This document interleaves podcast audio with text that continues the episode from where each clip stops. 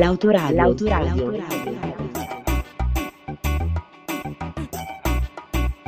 frequenza.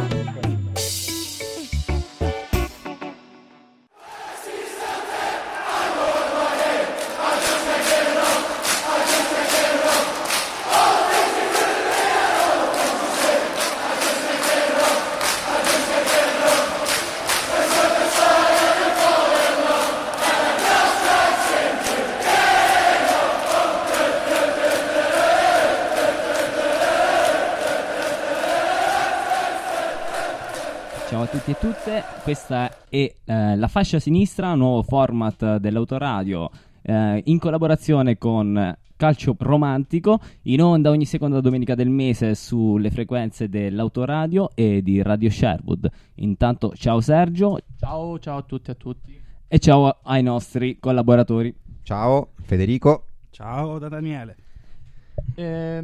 Cos'è La Fascia Sinistra? La Fascia Sinistra è un programma di approfondimento dei rapporti tra calcio, società, politica, cultura, un po' sullo stile di quello che facciamo da un po' di anni ormai, sia col nostro blog Calcio Romantico, sia appunto un libro che abbiamo pubblicato 2 anni fa che invece si chiama Calcio Poco Romantico. E gli argomenti saranno argomenti di attualità. Poi a seconda di quello che succederà potranno essere di stretta attualità o di attualità un po' meno stretta, ma sempre diciamo abbastanza in linea con quello di cui si parla, con quello che sta succedendo in Italia o nel mondo e che è legato comunque al mondo del calcio. Ok, io direi che possiamo sentire il primo pezzo e poi riprendiamo con La Fascia Sinistra.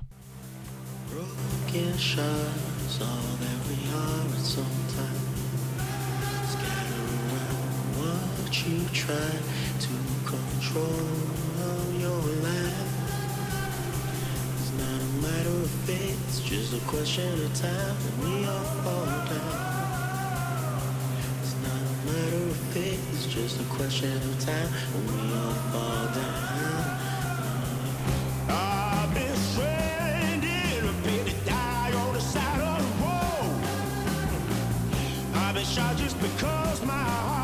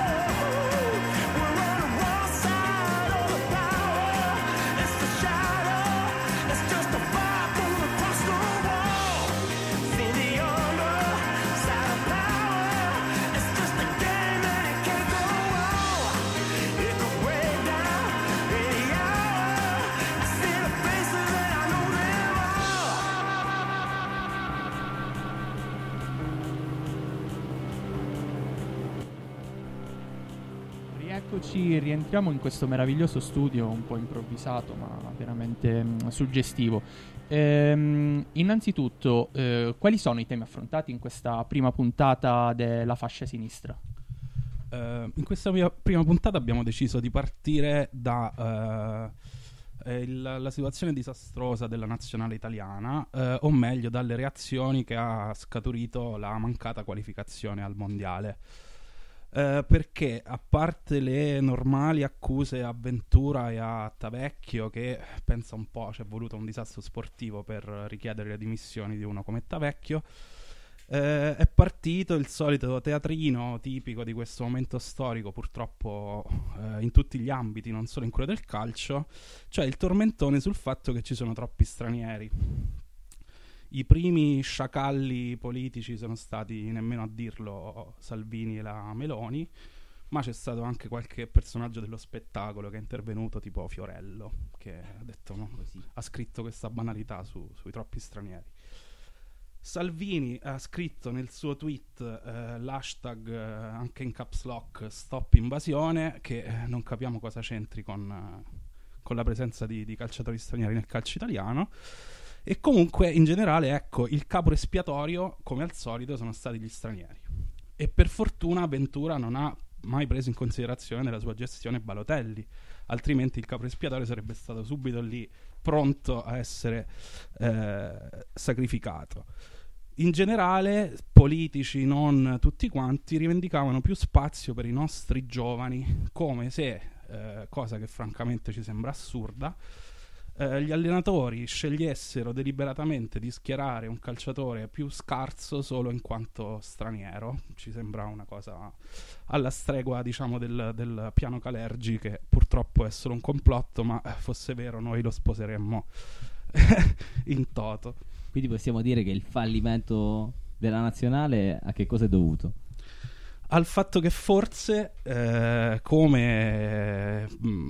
dire, ipotizzato anche da personaggi che ne sanno più di noi, vedi, una volta assistemmo a un incontro nella rassegna Inquentro, quella di letteratura ispanofona, qui a Perugia, dove c'era Walter Sabatini, famoso all'epoca era della Roma ancora. All'epoca era alla Roma, poi vabbè, che comunque cioè a questa domanda, non mi ricordo se il pubblico o il moderatore, rispose che forse in realtà siamo in un momento storico in cui talenti in Italia non ce ne sono.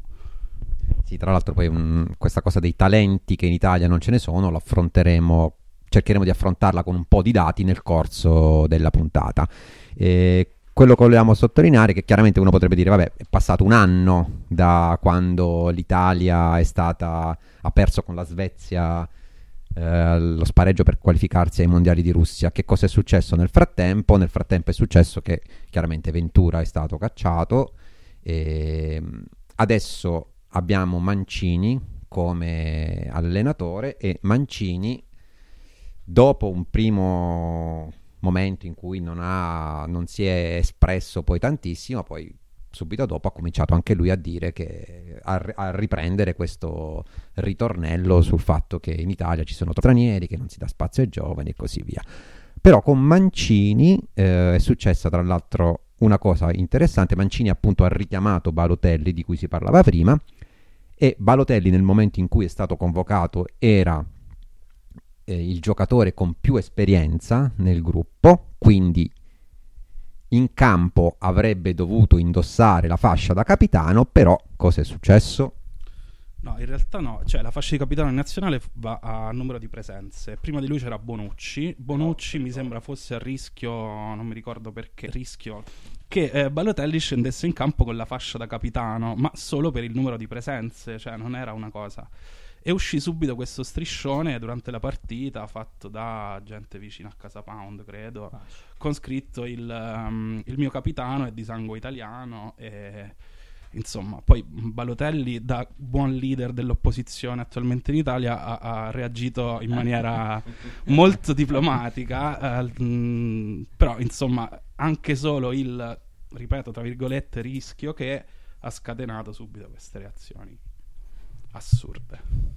Che poi, ecco, tutta questa situazione mi sembra anche essere abbastanza, diciamo, lo specchio di un cioè, di una situazione praticamente uguale, però diffusa un pochino maggiormente, cioè su scala sociale. Anche il, appunto, il meraviglioso tweet in caps lock di Salvini è estremamente attuale. Assolutamente sì, cioè, purtroppo è questa la questione.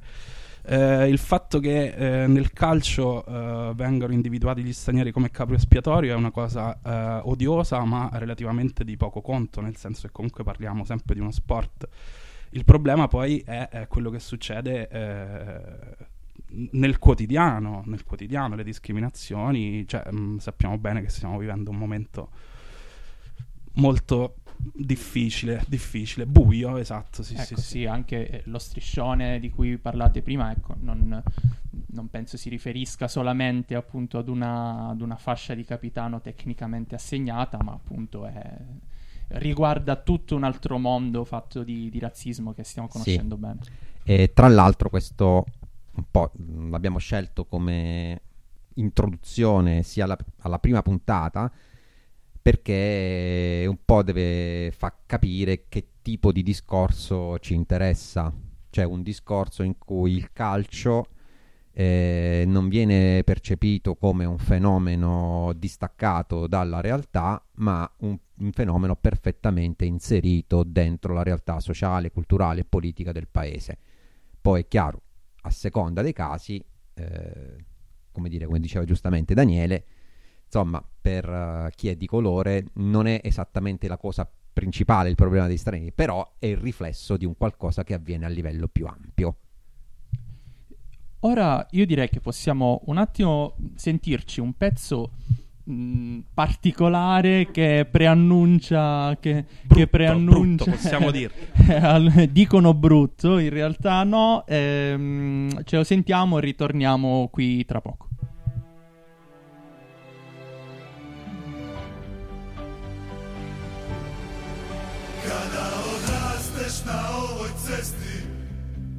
Naučiš voljeti svoj život na njoj. Prvoj se lopti daš lako smesti, na kojoj piše jedinoj ljubavi mojoj. Oči sretne vide samo tvoje boje i bude onaj osjećaj u meni da zauvijek te volim. Moja želja to je, ja pjevam glasno a ti samo kreni. Igraj moja Hrvatska, kad te vidim ja srce mi gori. Ono vatreno uvijek plamtilo neka se bori, za tebe borim jer te čekaju sve gore i tvoje plavo more. Hrvatska, kad te vidim ja srce mi gori.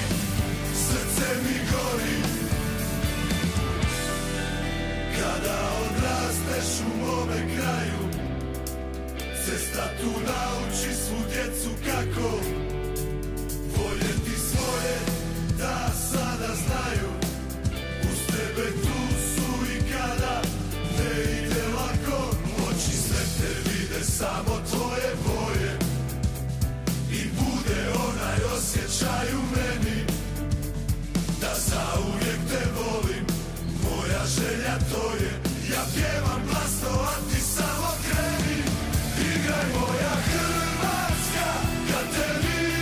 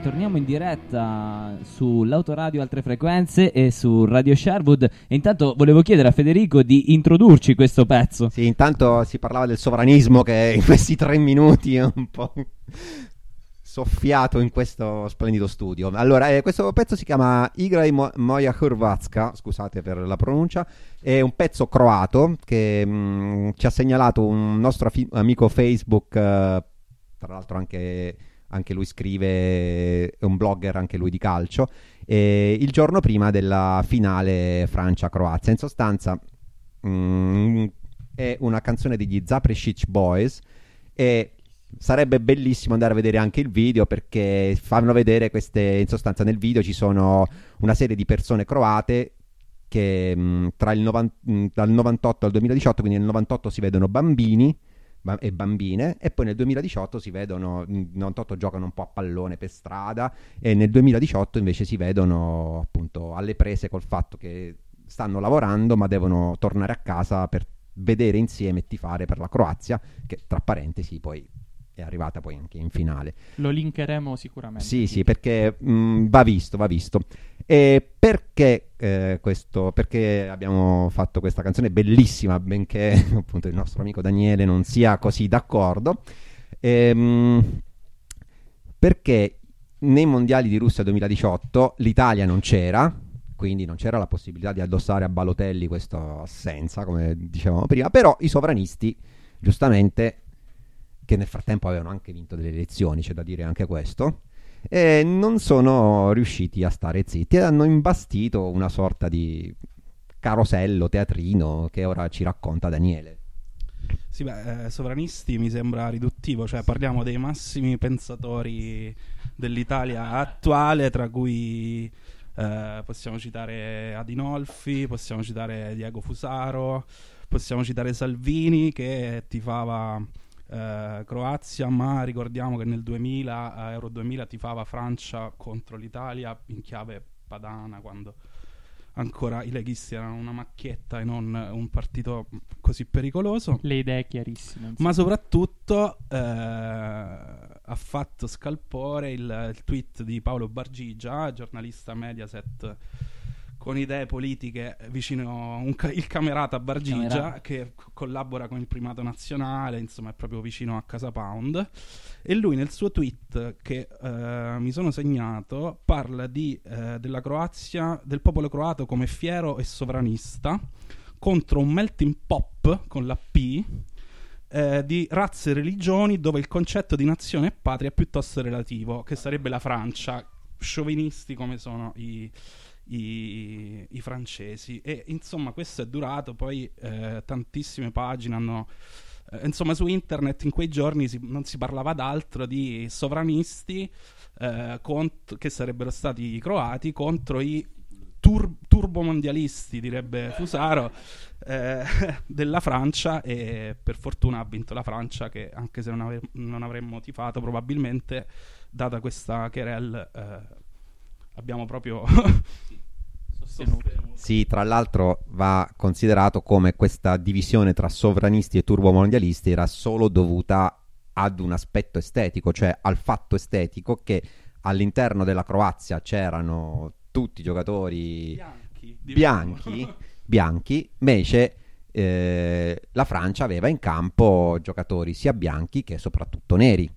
ok? E tra l'altro, per esempio, Mbappé nero, Pogba nero, eccetera eccetera, ma anche Griezmann bianco, cioè uno dei giocatori più forti che la Francia avesse, quindi non era cioè erano anche ugualmente forti anche i bianchi, non era solamente i francesi, ecco. E la cosa interessante è notare che per esempio tra i croati non tutti erano croati da 70 generazioni, anche perché la Croazia tra l'altro è nata solo 26 anni fa, 25 anni fa, e quindi alcuni avevano genitori serbi, semplicemente perché fino a pochi anni fa si parlava di Jugoslavia, e poi diceva appunto Rakitic è nato in Svizzera e così via. Poi la stessa Croazia fino a qualche anno fa aveva portato agli europei Eduardo, cioè era chiaramente un fattore estetico. Sì, era chiaramente un fattore estetico di bianchi contro neri, anche perché il sovranismo come lo vuole intendere Bargigia non esiste. non esiste proprio, i popoli sono meticci da sempre, basta. Chiuderei dicendo che la Francia 20 anni fa, quando vinse il primo mondiale, era altrettanto melting pot. Esatto. Anzi, in più c'aveva anche Carambé che veniva dalla Nuova Caledonia, quindi magari era anche più, c'aveva l'Isarazu basco e via dicendo. Okay, poi a onor del vero, parlando di Francia, ci sarebbe anche da approfondire il discorso sul colonialismo, ma non mi sembra questa la sede adatta, perché ci vorrebbero altre 7-8 puntate. Ma magari glielo ricorderemo in altre situazioni. Alla Francia, dici? Possiamo sentirci il prossimo pezzo e tra poco qui Altre Frequenze.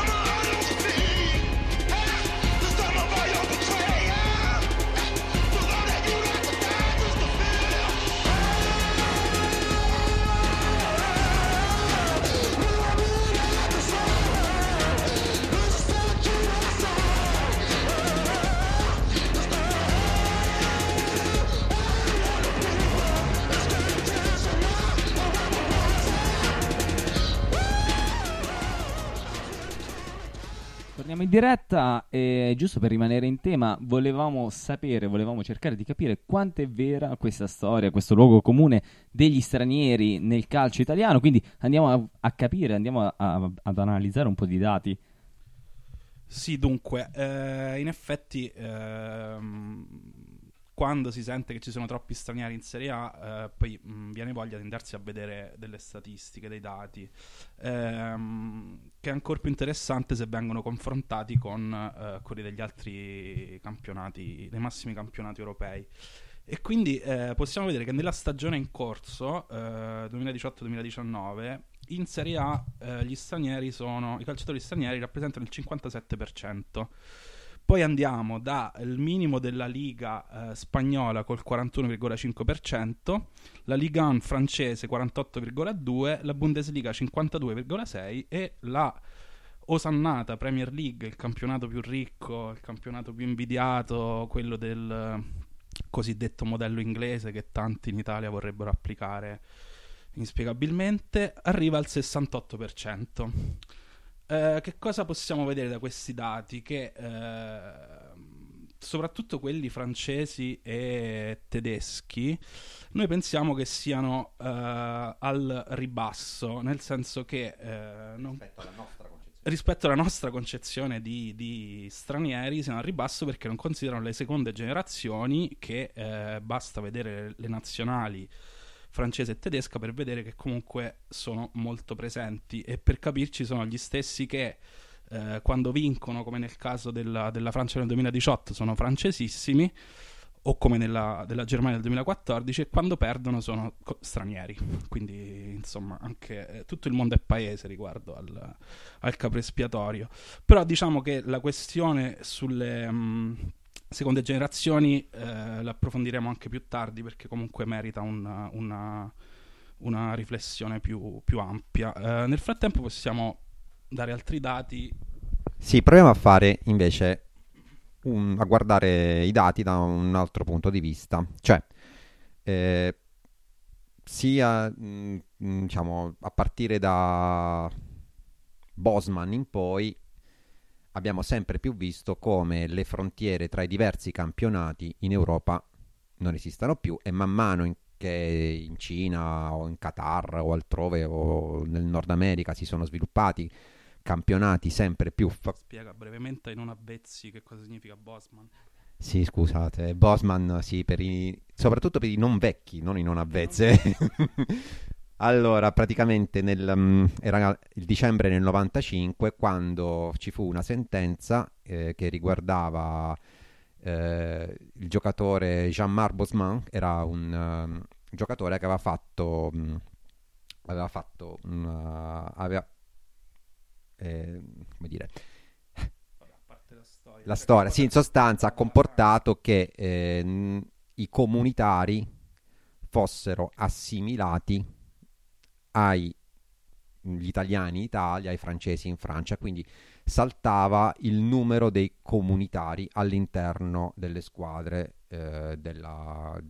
campionati della Comunità Europea, perché attraverso i comunitari poi sono aumentati anche gli stranieri tout court, perché chiaramente poi se uno tale viene da un'ex colonia francese, magari lo fai passare per doppio passaporto francese e senegalese, lui ti diventa comunitario.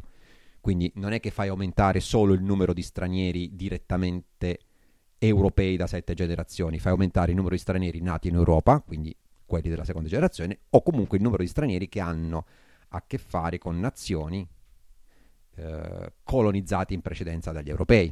Quindi chiaramente parliamo di una cosa successa 23 anni fa. Adesso le frontiere sono completamente saltate tra i vari campionati. La cosa però importante è che stiamo dentro un mercato. Il mercato cosa dice? Nel mercato i grandi giocatori vanno verso i club o i campionati che hanno maggiori possibilità economiche. Quindi se nel 98, nel 2001 il campionato con maggiori possibilità economiche, anche quello più famoso, era la Serie A italiana, non si può dire la stessa cosa adesso, ok?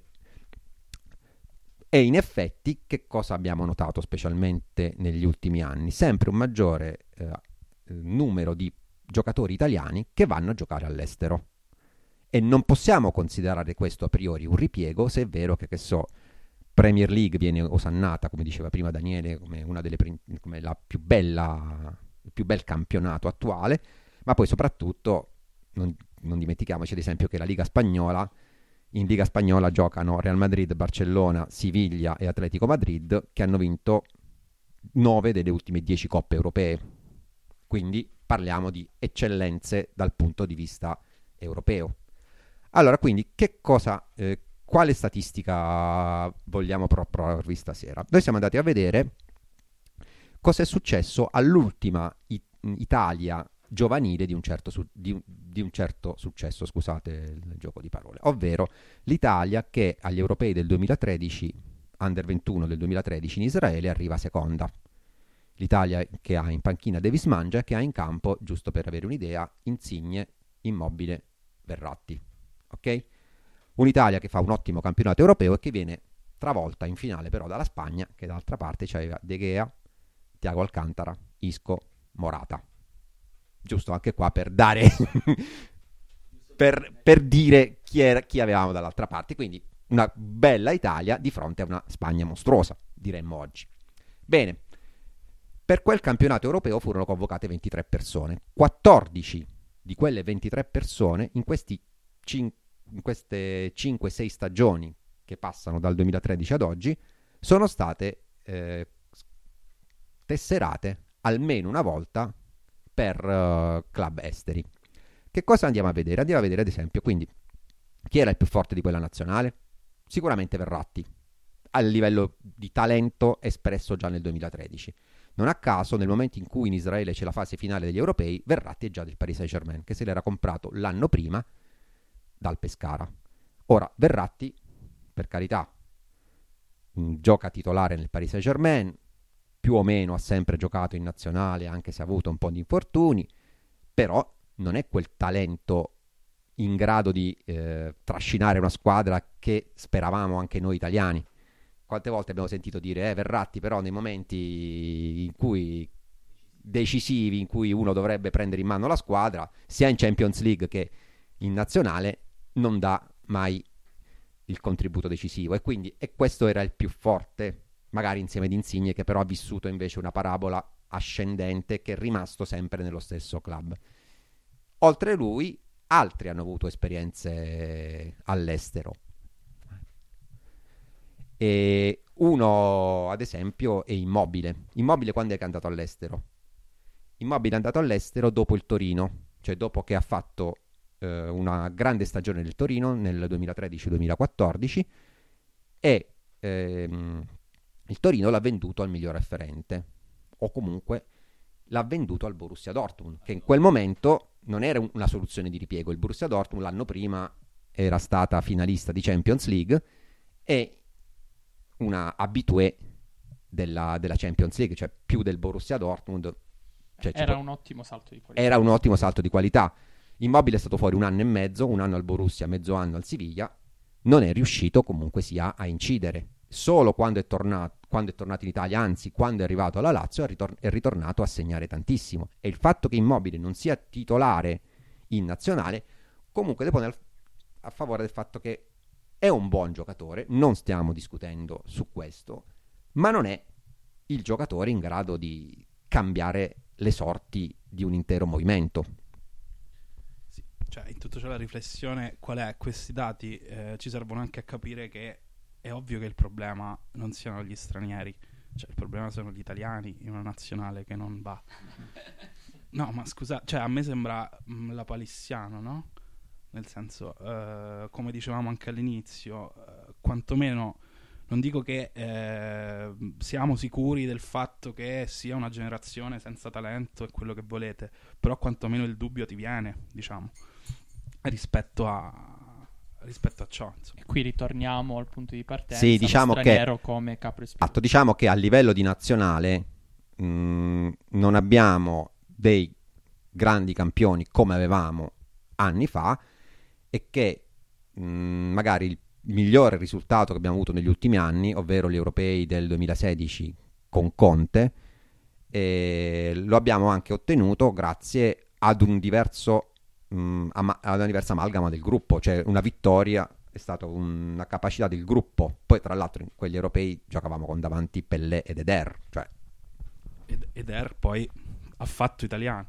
No, comunque gli stranieri semmai diventeranno una risorsa, questo lo si spera. Possiamo anche vedere che per esempio Moise Kean, calciatore della Juventus, realizzato questo record, cioè il primo classe 2000 a segnare in una nazionale under 21. Sbaglio?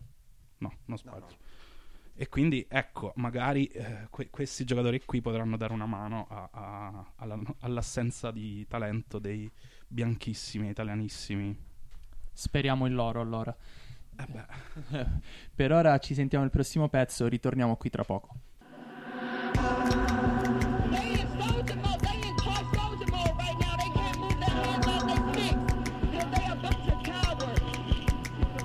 Watch them assemble.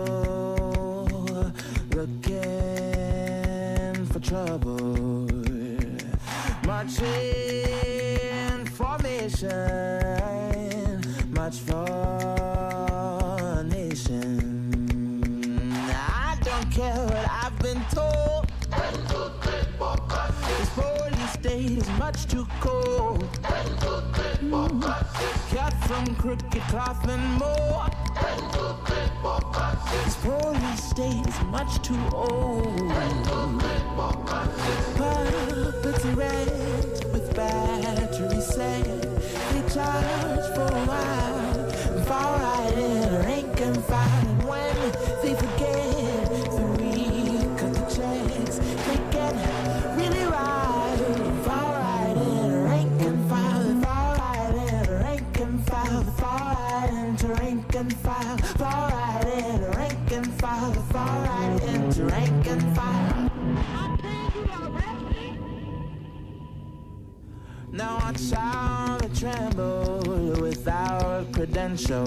Orders they follow, skin deep and hollow. The governing master to their hip is plastered. They protect and serve us, but murder's not serve us. Now I don't care what I've been told. To kill so quick is animal. Care what they might say. It's gonna come back around one day. Puppets erect with battery set. They charge for a while, fall right in rank and file. When they forget that we got the checks, they get really wild. Fall right in rank and file. Fall right in rank and file. Rank and file, fall right in, rank and file, fall right into rank and file, fall right in, rank and file, fall right into rank and file, fall right in, rank and file, fall right into rank and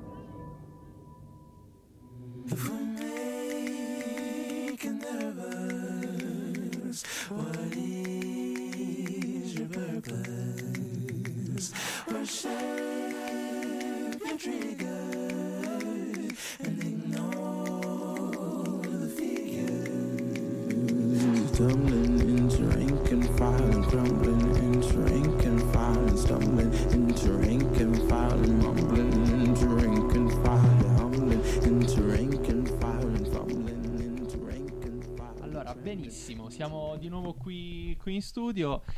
Prima Federico ci parlava di questa grande nazionale Under 21, ma che fine hanno fatto gli altri giocatori? Sì, dicevo di 14 giocatori che sono stati che sono transitati dall'estero. Allora, abbiamo detto Verratti, abbiamo parlato di Immobile. Un'altra grande speranza di quella nazionale era Borini, che nel 2012-2013, quindi nel momento in cui ci furono la fase finale di quegli europei, era già all'estero, era a Liverpool, e Borini ha girato un po' Liverpool, Sunderland, senza mai sfondare in Inghilterra, e infatti adesso sono 3 anni che è tornato in Italia e gioca nel Milan. E poi però diciamo le icone forse di questa speranza di trovare spazio altrove erano i 2 giocatori di proprietà dell'Inter, 2 difensori centrali, Caldirola e Donati. Caldirola e Donati in sostanza mai avuto spazio all'Inter, nel biennio 2011-2013 erano praticamente titolari della difesa nell'Under 21 e a fine 2013 andarono in Germania a giocare in Bundesliga, uno nel Werder Brema, l'altro nel Bayer Leverkusen. Quindi non squadrette.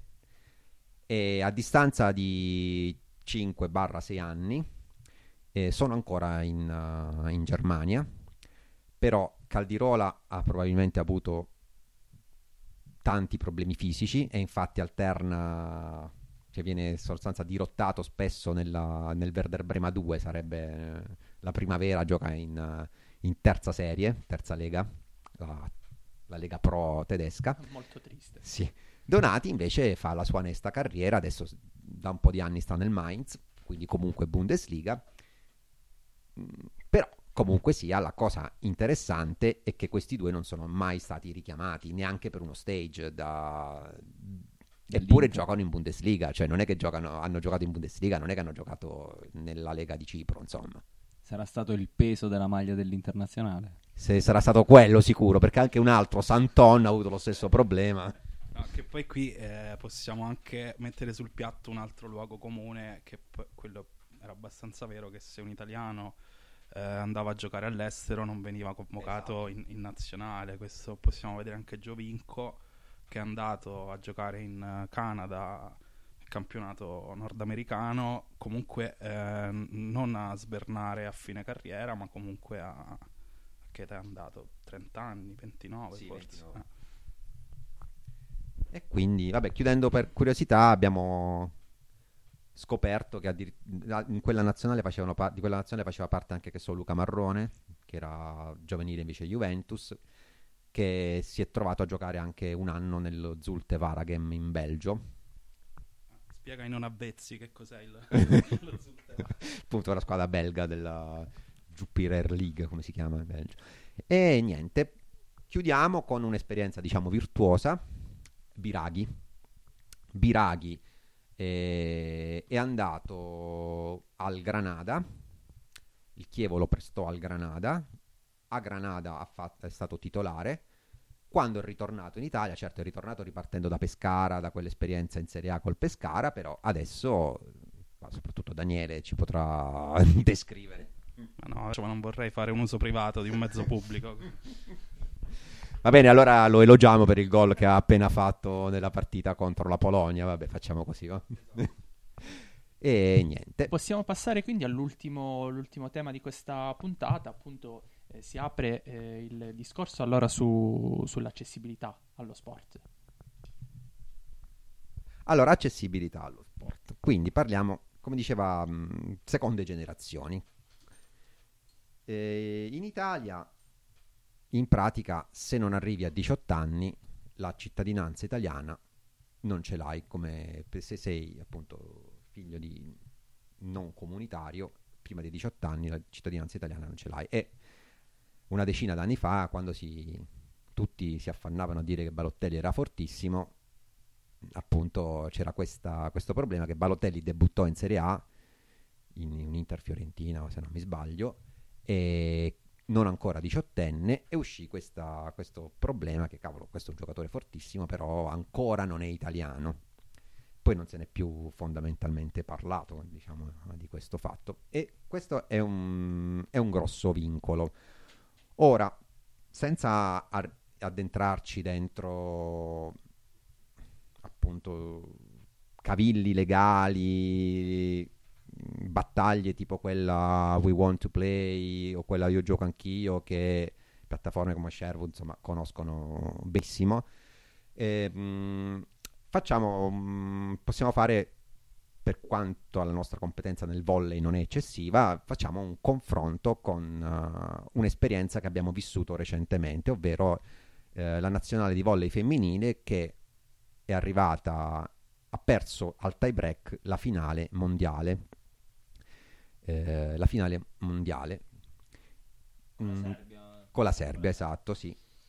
In quella nazionale femminile hanno giocato Paola Egonu e Miriam Silla, che sono appunto due ragazze che sono italianissime, nate in Italia, e a differenza di quello che accade nel calcio, ad esempio Paolo Egonu ha fatto tutta una serie di giovanili, in pratica, dentro una squadra che si chiama Club Italia, cioè una squadra voluta ai tempi di Velasco, quindi parliamo di una ventina di anni fa, e che doveva essere una sorta di primavera per la nazionale, sia maschile che femminile, che in sostanza giocava dentro i campionati veri e propri, quindi partendo dalla Serie B1, allora si partì. Quindi probabilmente per una questione legata a una serie di fallimenti, perché comunque sia la pallavolo negli ultimi anni ha avuto cambi di franchigie, cose molto molto complesse che per chi non segue la pallavolo come me non sono facili da capire. Però che cosa è successo? È successo che Egonu è cresciuta tantissimo dentro questo Club Italia e poi si è trovata già pronta sia per la 1 che per la nazionale, e come lei anche tantissime altre persone, e ha 18 anni, sì, e anche altra gente della nazionale italiana che è arrivata seconda vengono dal Club Italia e non sono tutte nere, come quindi il piano Calergi qua purtroppo vacilla, ma arriveremo. Si ha fallito un po' a questo riguardo, quindi con l'Egonu eccetera eccetera, tutti a dire ok, la nostra nazionale, qual è la in qualche modo la considerazione che vogliamo fare al termine, che il calcio e la pallavolo purtroppo rappresentano due ambienti molto diversi, cioè due hanno un portato culturale e sociale, mettiamola così, molto diverso. Sì, allora, cioè la riflessione che vorremmo fare è che è sul, come dire, l'intoccabilità del calcio in Italia. Il calcio maschile, teniamo a precisare, perché anche quello femminile, poi insomma, ne parleremo approfonditamente, tra l'altro la seconda puntata sarà proprio a tema calcio femminile. Diciamo che qui possiamo riallacciarci, a parte all'intoccabilità del calcio maschile in Italia, anche al discorso che persone, soprattutto se di colore, diventano italianissime qualora giungano risultati sportivi di un certo livello, mentre invece se le cose vanno male sono straniere o stranieri. Però rispetto al calcio, la pallavolo soprattutto femminile, ma anche possiamo ricordare la questione di qualche mese fa, quando uscì quella foto della staffetta. Sì, era la staffetta 4x400 femminile, che tra l'altro sono alcuni anni che è composta esclusivamente da ragazze di colore. C'è Libania Greno, che è stata ex cubana, che ha anche vinto 2 titoli europei nelle 400, e che aveva fatto anche un ottimo risultato ai mondiali del 2017, se non sbaglio. Comunque sia, in sostanza ha vinto i giochi del Mediterraneo all'inizio di quest'anno, agli europei, che era invece la manifestazione più importante dell'anno, non ha ottenuto un grande risultato, però oggettivamente nessuno si è arrabbiato di questo fatto o le ha tacciato, ha detto, le ha additato colpe. Esatto. Sì, no, è questa infatti la questione, che comunque se vincono italianissime, rilanciate anche da Salvini, queste sono italiane al 100%, se perdono non ci interessa. Nel calcio invece sarebbe ben diverso. O è colpa loro, non ci interessa o è colpa loro. O non ci interessa, ma se ci interessasse sarebbe colpa loro. Nel calcio invece sarebbe molto diverso. Oggettivamente abbiamo pochissimi esempi purtroppo di questo tipo, a parte Balotelli, che comunque... ripetutamente citato e ripetutamente accusato di sconfitte della nazionale. Sì, vabbè, Daniele non vuole citare Ibrahim Scandroglio, secondo me, o Shadowgun, ma no, perché cioè, qualcuno c'è stato di cioè, diciamo di colore, che poi è quella, come detto, è quella la discriminante, però era anche scarso, vedi Ogbonna, cioè, purtroppo la sostituzione etnica, ma ci arriveremo. Però ecco, finché succede in sport considerati minori va tutto bene, anzi sembra quasi folklore, no? Che carine, sono nere, eccetera. Succedesse nel calcio arriverebbe il finimondo, tanto che, come ripartendo dal tema iniziale della puntata, nazionale non si è qualificata ai mondiali, con disonore, ha fatto schifo, di chi è la colpa? Degli stranieri. Quindi questo, ecco. Ottima conclusione di puntata, il punto l'abbiamo capito molto bene. Scusa, una cosa che mi sono dimenticato di citare rispetto al calcio femminile, che ricordo sarà il tema della prossima puntata. La capitana della nazionale italiana di calcio femminile è italo-congolese, nata a Trieste da genitore uno italiana, non mi ricordo, e lì però per esempio non c'è tutto questo, non c'è nessuno striscione di Casa Pound, la mia capitana è di sangue italiano. Cercheremo perché di capire, il calcio femminile è considerato una cosa dilettantistica. Ricordiamo anche il nome della capitana della nazionale, Sara Gama, che purtroppo non è una terzina come sarebbe perfetto. Non gioca sulla fascia sinistra, però sulla fascia sinistra. Ce la metteremo concettualmente.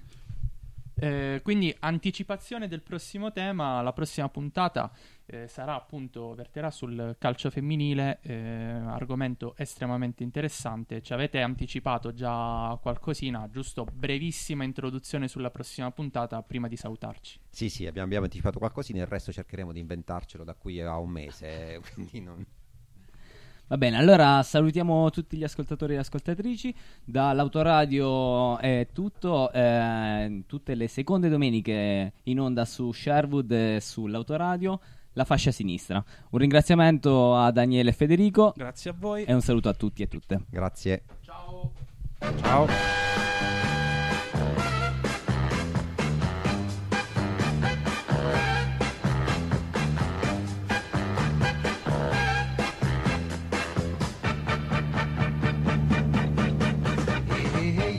Wilson Pickett, hey, e dimmi tu James Brown, questa voce dove la trovate? Signor King, signor Charles, signor Brown, io faccio tutto per poter cantare come voi, ma non c'è niente da fare, non ci riuscirò mai, e penso che sia soltanto per il mio colore che non va.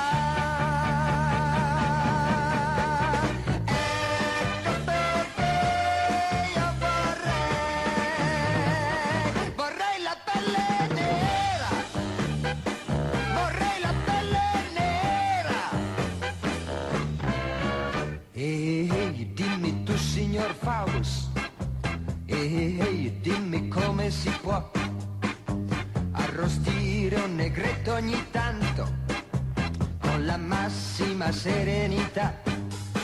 Io dico Nino, tu non ci dovresti pensare, ma non c'è niente da fare per dimenticare questo maledetto colore di pelle che mi brucia un po'.